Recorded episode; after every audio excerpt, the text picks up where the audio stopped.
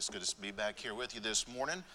If you have your Bibles open there at Matthew chapter 16, we'll go to those scriptures here in just a little bit. It's good to see a lot of familiar faces with us this morning, folks that we've seen for, uh, known for many, many years, and it's always good to come back and see you. And I know I haven't got around to everybody yet, but hopefully we'll get to shake hands and say hello before uh, you get out of here today at some point. But it's also good to see a lot of uh, unfamiliar faces. Uh, that's the way church is supposed to be. Uh, there's supposed to be some unfamiliar faces when you've been gone for seven years to come back and see. And so I'm glad to see that. And I'm glad that you've been faithful to the house of the Lord this morning. We're looking here at Matthew chapter 16. It's a familiar passage to you. If you've been in church any length of time, you've probably heard this passage referenced, and I want us to consider it a little bit this morning because there's a very important exchange between Jesus and his disciples uh, here uh, with this. And uh, as usually as is the case, Peter is the one who likes to speak up. Uh, we find throughout Scripture that whenever there is a question put forth to the disciples, majority of the time it is Peter who has something uh, to say. But what we find here in, in this exchange between the Lord and, and Peter is something that's extremely important for the church. It deals with the foundation of the church, it deals with what the church is all about. And if we're not careful, we get our minds and our, and our eyes off of what the purpose of church is. Uh, some have the idea that, that church is all about uh, being a humanitarian station. And I, you know, I'm all for us meeting the physical needs that folks have and trying to be a blessing to them, to them, but that's not the purpose of the church. Some, some believe that the church should hold political sway over their communities and government. Now, I believe we should be involved with trying to influence our laws for righteousness, but that is not the main purpose of the church. Some believe the church should be a meeting place for fellow believers and should be a shelter from the world around us. And I do believe the church should keep itself from worldly influences. And I believe it should be a place for encouragement. But that is not the main purpose of the church. Those may be secondary things along the way, but that is not the main thing. You understand that if we wanted to get a large crowd put together and draw them in, we could have all kinds of different programs going, build a larger building, and, and do all kinds of uh, things to attract people. But if we're, if we're just doing that, what difference are we than all the other community organizations around us? Out where we're at, we've got the Elks Lodge and the Rotary Club and the Lions Club and all those. I'm not sure if those are up here. We had the uh, Moose Lodge uh, for us in, uh, uh, in Trenton there as well. And so, but those are all community organizations. They have a purpose to try to better their community. The church should better the community, but not in the same way all of those civic organizations do. Instead, there's something that is far different that is supposed to happen in the church. And I want us just to take some time this morning and consider and ask ourselves this morning as we're here in church are we accomplishing our purpose as the church? Are we accomplishing our purpose as a church? Let's go here to these passage again that Brother Tim uh, read for us uh, here, and let's consider some of the things that takes place. First, I want you to see here the posing of the question. The posing of the question. Jesus often did this. He would take the time and he would ask a question to try to get people thinking to see what do youth believe. How often do we find ourselves doing this here whenever somebody will say, uh, Well, do you believe? And they'll, they'll rattle off what they say, and you'll kind of go, mm, Yeah, that sounds pretty good. And we'll oftentimes go along and agree with them unless it's totally out of against what we believe. We'll say, No, I don't believe that at all. But how often is it difficult for us to actually verbalize what we truly believe? If somebody just came up to you and said, Well, what do you believe? and just left you with a blank slate, where would you go? That becomes very difficult, doesn't it? It becomes difficult to, uh, to put into words what we believe. And that's what Jesus is doing here with, uh, with Peter and the disciples. And he's asking them a question here uh, Whom do men say that I, the Son of Man, am? There was not, it wasn't that Jesus had a, uh, an identification crisis here. It wasn't that all of a sudden he forgot who he was. He couldn't find his driver's license and, you know, who am I? Uh, he didn't have sudden amnesia and he needed help from the disciples. No, the question was put forth to the disciples because he wanted them to say, This is what we believe. Jesus uses that term, Son of Man, and that, that, that term there is a, is a divine name for himself. And he wants them to understand look, I am the Son of Man. That is who I am. But notice, I want you to notice, if you will, where he is located at. He's located in the town of Caesarea Philippi. You say, well, what's the big deal about that? Well, Caesarea Philippi was outside of Jewish territory. He, he's asking this question in a Gentile place. I just find it very interesting that whenever he begins to talk to them about who he is, that he didn't do it in Jerusalem or he didn't do it uh, in, a, in one of the other towns, Capernaum, one of the other places within the, the, uh, the bounds uh, of, of, of Israel, but instead he says, here he is in a Gentile town, and he says, Who do you think I am? You say, well, is that really a big deal? I do believe it's a big deal. I believe Jesus chose this setting to help his disciples realize that the gospel was not for the Jews only. He's helping them understand. Listen, if you will realize who I am, you'll notice where I'm standing at. I am not keeping myself within the bounds of uh, Jewry. I'm here in, in Gentile area, and I'm meeting the needs of the Gentiles, and I'm preaching the gospel to the Gentiles as well. It's not just for the Jew only. Why? Because the, the disciples had this idea that Jesus had come to set up his kingdom for the present day, to overthrow the Roman uh, uh, government, and to take over and set up a Jewish kingdom.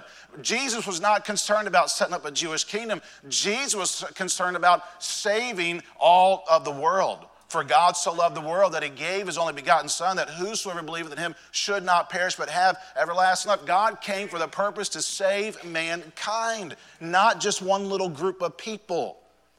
And if we're not careful, we sometimes think Jesus is all about us, those within the walls of the church. It's not. He is all about everybody in this world. All those that you think deserve Jesus and all those that you think don't deserve Jesus. He's, he's there for everybody. And he wants our mindset to be there. If you will, we're told in John chapter 1 that Jesus came unto his own, but what did they do? They received him not. They rejected him in John 1, verse 11, the Bible tells us. And I just love it here that Jesus poses this question here in this little town, uh, in, in, in this Gentile territory, and in the backdrop here, just sending a message to his disciples it's not just you that I'm here to save, I'm here to save the world.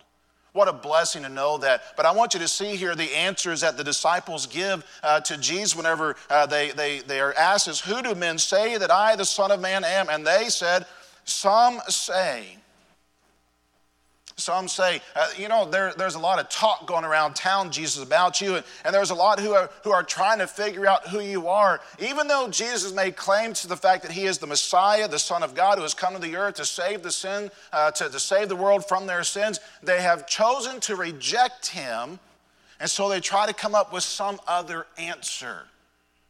What are the answers that are being put forth? Well, some believe uh, that you are John the Baptist. Well, John the Baptist was dead. He had his head uh, uh, cut off just, a, uh, just a, a, little bit of time before this. Really, not much time had passed. And so many believe that John the Baptist had come back to life. Wait a second, hold on a second. Wasn't Jesus and John the Baptist alive at the same time? You see, you understand the ridiculousness of this answer? Now, even Herod himself said, Oh, John the Baptist, he's alive again. No, Jesus has been around way before John the Baptist passed away. But that's the ridiculous. They're trying to come up with an answer uh, because they don't want to accept Jesus as the Messiah. He says this here. Oh, others said that uh, it's Elijah. Well, what's that reference to Elijah? Well, that goes back to Malachi when in Malachi chapter 4, uh, where Malachi said that, uh, that, uh, that Elijah would come back on the scene one day and, and he would return and, and be this. And say, well, maybe that's who this is. This is Elijah come back in the flesh. That's the explanation. Fair explanation. That makes sense. But he's greater than Elijah. He was doing more than Elijah could do. As some thought maybe he was Jeremiah. Where they got Jeremiah from, we have no idea we're just we're, we're drawing straws now. We're just trying to figure out we're throwing darts at the dartboard and what name can we come up with next? And then they just said and one of the prophets. They are throwing names out everywhere. They're trying to come up with an answer and, and what they knew was this here. He was different from the teachers of that day. He had a different presence to himself at the end of matthew chapter 7 the Bible says at the end of the Sermon on the Mount that after Jesus got done teaching them uh, there on the, on the Mount that day, that they were all amazed at him because he taught them as one having authority and not as one of the scribes. There was a difference about him. It was, it, was, it was remarkable to see the difference. And by the way, as a Christian, there should be something different about us. There should be something different in our spirit. There should be something about, different about the way we handle things, the way we, we talk to folks. There should be a concern for eternity in everything that we do whenever we're going uh, and we're, we're living our lives. So there should be something. There was something different about this Jesus. But here's what we got settled with all this here was this nothing was settled. Nothing was settled. I want you to notice this here. There, Jesus doesn't just leave them there, he gives them a pointed question. There's a pointed question. I want you to see this. While the crowds had been around Jesus, disciples had a close relationship with him, and he wanted to know are, I understand the crowd is not getting it, but are you getting it? What, what a difference, right? I understand the crowd is coming with different answers, but are you getting the message? Boy, that, that should be every one of us this morning. As we sit in our seat this morning, I'm glad you're at church and I'm glad you are here to sing the songs. And I'm, I'm glad that you're part of, the, uh, of, the, of, of just the service today to worship the Lord. He is deserving of our worship. He deserves the glory. He deserves our attention for sure. But He has a question for you. He has a question for you. He had a question for Peter. He had a question for the disciples. He has a question for me. He has a question for every single person sitting in this room. And your answer will determine your eternity. But whom say ye that I am? Whom say ye that I am? It's easy to go along with the crowd. We don't like to stick out. You know, it's funny how they everybody talks about individualism and, and we want we just want to go, you know, we want to do things my way and I'm going to have my truth and, and all these things that are said these days. But isn't it interesting how so often as the more we try to become individualistic, we become more like everybody else around us? Why? Because as humans, we don't like standing out. Brother Tim was in here, he was asking questions in Sunday school hour. He had chocolate to give out to everybody. And he said, Would you just raise your hand? And nobody was wanting to raise their hand. I don't want to be, I don't want to be, I don't want to make the wrong answer. How many have ever been in that situation? You're asked something, you're like, mm, I don't know, are you trying to trick me? Is this a tricky question? I don't want to, I don't want to look like a fool.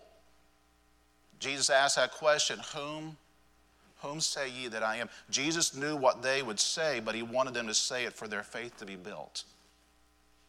And this morning, Jesus wants to know, Whom do ye say that I am? Jesus is not concerned what anybody else is saying about him. He wants to know what you believe about him. Do you believe he is the Savior?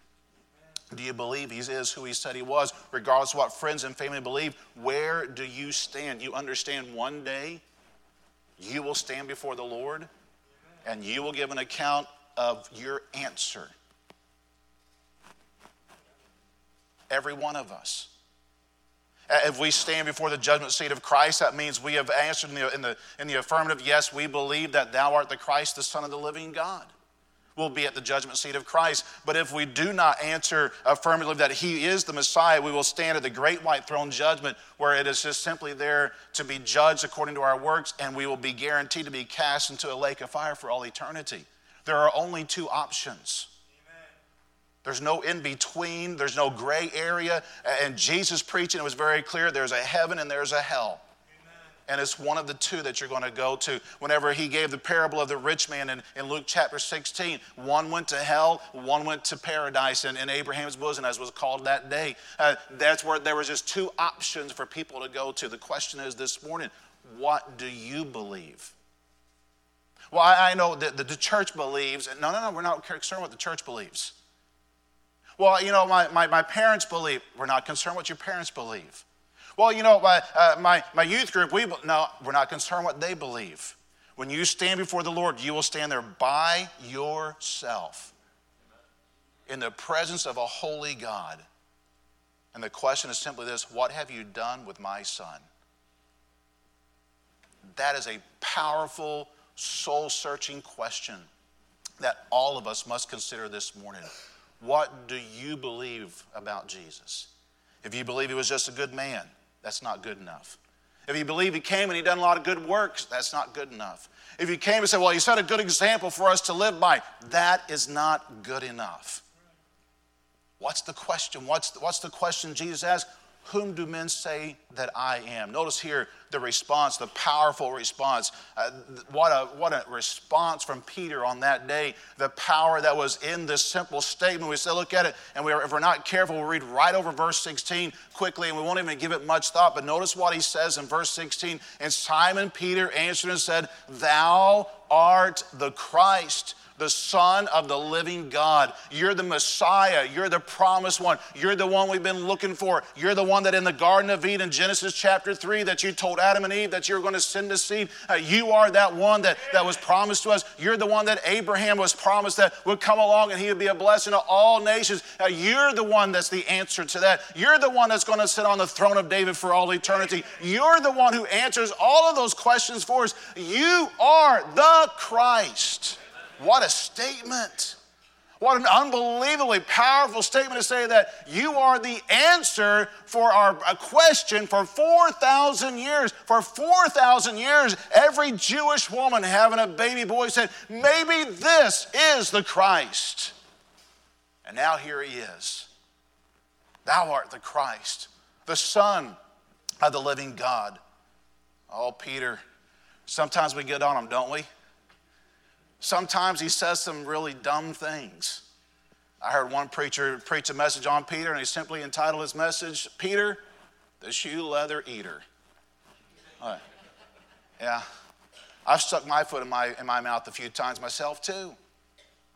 Well, what, wait, but this time here, Peter had it right. He was spot on with his answer whenever God uh, proposed this question. This was not a flippant answer. This was a declaration of faith by Peter, in whom he believed Jesus was. He was the Messiah. He was the fulfillment of Bible prophecy. He was more than just a good man. He was who he said he was. He said he is the Son of the living God. That was blasphemy if it wasn't true. Peter could have been taken out and stoned to death for such a statement by the Pharisees and the Sadducees, except for this one thing it was the truth. And even though the religious elite did not want to accept it, it did not change the truth of the matter. He was and is and forever will be the Christ, the Son of the living God.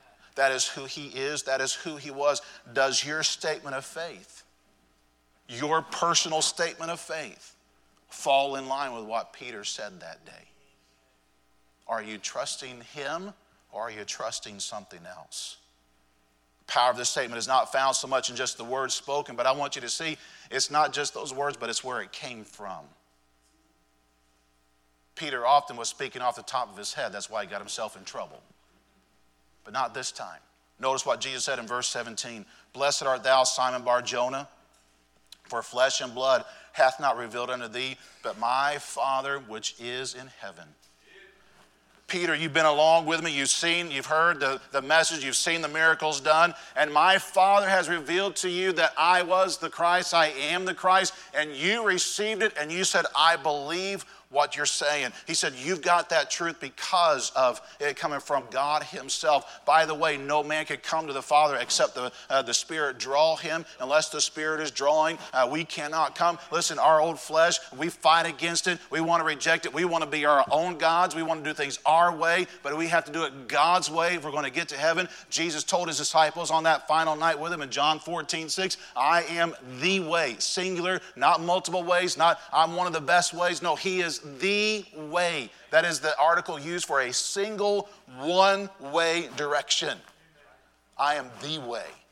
I am the truth. In this day and age that we live in, where everybody wants to proclaim my truth, Jesus says, No, there's not a bunch of truth. There is a singular truth, and I am it. And I am the life. No man cometh to the Father but by me. This morning I would ask you, have you received Jesus Christ? Could you say with Peter, I believe that thou art the Christ, the Son of the living God. I believe there is no other way to heaven, neither is given among men uh, any other name whereby we must be saved. The Bible says we must be saved by that precious name of Jesus this morning. And here Peter says, I understand who you are and I believe it. And Jesus said, I'm so glad that you got it, Peter. I'm glad you've been listening to the Spirit. I'm glad you've been listening to the Father. I'm glad you got the message. Yes, you believe correctly. Where is it that our faith is put at? Jesus states here that Peter did not come up with this on his own. He did not hear some other preacher make the statement. These words were directly from God Himself. And so it is for all of us. We have to get it ourselves. We can hear the preaching of God's word. We can have good people come along and teach us and try to help us to understand the way, but until we make it our own, you can come to church every single Sunday, morning, Sunday night, Wednesday night. If the church doors are open for special service, you can show up to every single service. And you can do that for an entire lifetime. You can have every perfect attendance pin that there is known to man. But it is not impressive to God one bit. You can be, you can be faithful in your giving. You can be a, a generous person. You can be a kind person. You can be all those things. But unless you receive Jesus Christ, it amounts to nothing. It amounts to nothing. Why? Because our righteousnesses, the Bible says, are as filthy rags, torn, dirty, of no use. The best that we do is filthy in God's sight. Therefore, I must have the righteousness of Christ. How do I receive that wonderful righteousness of Christ? It is this it is the putting on of His righteousness. It's putting on who He is. It's taking His life and making it mine. I like how Paul said it in Galatians 2:20 I am crucified with Christ, nevertheless I live. Yet not I, but Christ liveth in me.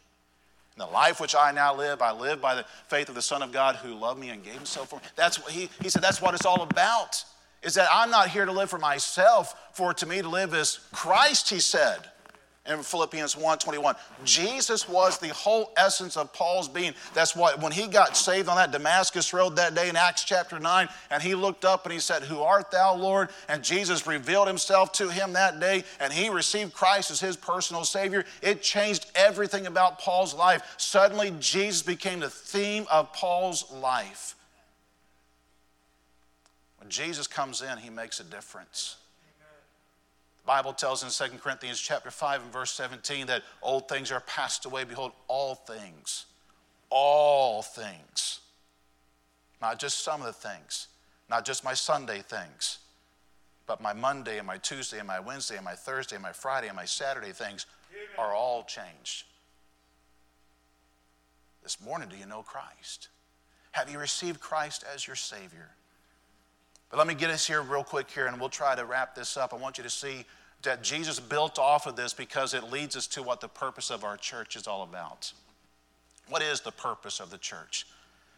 Jesus says in verse 18, and, and I say unto thee that thou art Peter, and upon this rock I will build my church, and the gates of hell shall not prevail against it. And I will give unto thee the keys of the kingdom of heaven, and whatsoever thou shalt bind on earth shall be bound in heaven, and whatsoever thou shalt loose on earth shall be loosed in heaven. Then charge thee his disciples that they should tell no man that he was Jesus the Christ. There's an, there's an interesting statements that are given to us in these verses, and if we're not careful, we'll, we'll take them, we'll twist them, and we'll make them say what they don't say. There are, there's, a, there's an entire church system that is built upon these verses that have twisted it and turned it to mean what it does not mean. The church is not built upon Peter. In fact, what, what Jesus is saying when he says that, he says, Thou art Peter, that, that, that is a little stone. You go out into the parking lot here, you'll probably find some little stones out there. Uh, you find those little stones, that's what he's talking about. I don't think any of us would build a, build a building on as that as our foundation. This last uh, week, I guess it's been two weeks ago now for us, we, we had our missions conference at our church, and we had some wonderful families in with us, and they had a bunch of little kids. And so we decided we're going to take them out to well, a state park. It's called Elephant Rocks. And that's exactly what they are. They are these giant, massive boulders that just have come up out of the earth. It's an interesting place. Of course, the kids love it because they get to just run all around and just climb all over these things like this here. But much of that rock has been quarried out of there for the purpose of using for foundation stones. because they are so thick, they are so, so deep. You could actually move some of those larger stones out of the way and build something on, on those rocks, and it would not move. Uh, Jesus, as he follows this up, he says this that, and upon this rock, totally different word used. In fact, what Jesus uses here, this, this word, the rock, is the same word that he uses in Matthew chapter 7 when he says that, uh, that the wise man built his house upon a rock. It was a foundation. It was something that was solid, something that wasn't going to move. What is that foundation that he's talking about here? Here is the rock that's being referenced by Jesus. It is this that he is the Christ, the Son of the living God. The church is built on this fact that Jesus is the Christ, the Son of the living God. That's what the church is built on. That is what the purpose of the church is, is to go forward and proclaim the message that Jesus is the Christ, the Son of the living God. What the church's purpose is to bring glory to Jesus Christ. What greater way can we bring glory to the Lord than to bring others to know Him? The Bible says in Ephesians chapter 2 that uh, those who will be saved by His grace will forever be a testimony of His grace so that everybody will give glory to God because of the grace that He has shown to us. The more folks that trust Christ, the more glory God's going to get for all eternity. That's what the church is all about in Ephesians chapter 3 and verse 21. The Bible tells this here uh, to him be glory uh, both now and forever in the church uh, by Christ Jesus. Uh, amen. And that's the whole purpose of the church to bring glory to him, uh, to lift him up. The Bible tells in Philippians chapter 2 that one day every knee is going to bow and every tongue is going to confess that Jesus Christ is Lord. He is who He said He was. It is the truth. No matter how people have taken the Word of God and twisted it and turned it and tried to take away Jesus' deity, they are wrong. Uh, he is truly who He said He was. He was 100% man, He was 100% God at the same time. How does that work? I have no idea. God's bigger than I am. He can figure it out. I just know I'm supposed to believe it. That's what the Bible teaches. Question this morning what do you believe about Jesus? What do you believe about Jesus? Are you, are you putting your faith and trust in Him? Are you, are you putting your, your, your trust in, in, Him to get you to heaven one day? Notice the Bible says again there in verse uh, uh, as 18, He says this here He says, I will build my church. There's, the very, there's a great possession there. I always, oh, we refer to this place here, yeah, you, folk, you folks probably refer to this place as your church. And I understand what you're saying. But you understand this is not my church. This is not your church. This is his church. Amen. And by the way, that'll help us make the right kind of decisions. It's not about what I want. I'm watching the clock back there, and our society has become so consumer driven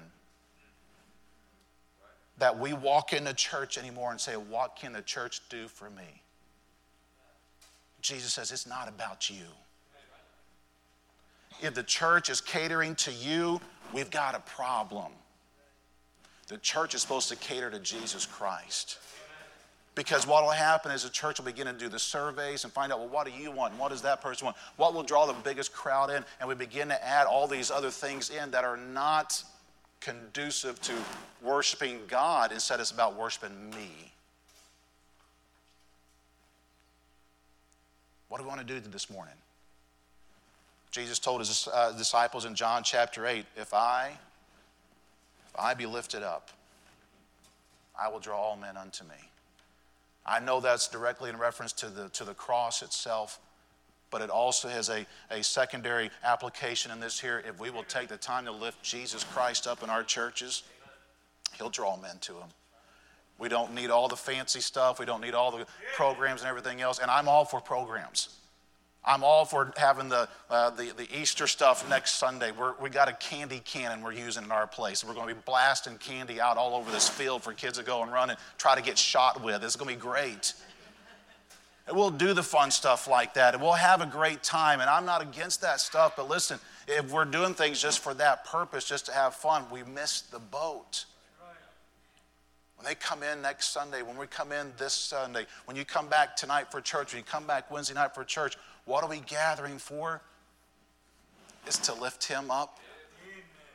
And as I learn about lifting him up in this place, I will go out of this place and I will lift him up in my life.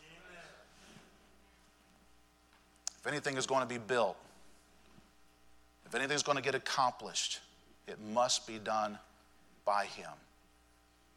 When He's at the foundation, is directing the church, Satan and all of his demons can do nothing to destroy the church. Throughout history, he has fought against the church and tried to destroy it.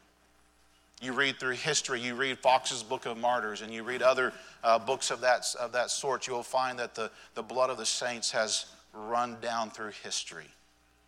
And it hasn't stopped in our day and age. It is said that in the 20th century, the century we just finished just not too long ago, in the 20th century alone, more folks have died for the cause of Jesus Christ than all combined in the first through 19th centuries. the blood of the saints. I believe one of the uh, early church fathers said this here. I believe it was Tertullian. They said the blood of the saints is the seed of the church. As they watched people give their life for Christ, the people in the Roman Colosseums, as they sat, would become a Christian themselves and put their faith and trust in Him. That doesn't seem like a very good evangelistic tool to us, does it? Let's go crucify Brother Rob out front next week and see if we can draw a crowd. You'll draw a crowd, but I doubt we're going to have a lot of folks wanting to join the church. It might be me next week. But as folks gave their life, people were drawn to why? Because they saw real faith. Do people see a real faith in your life?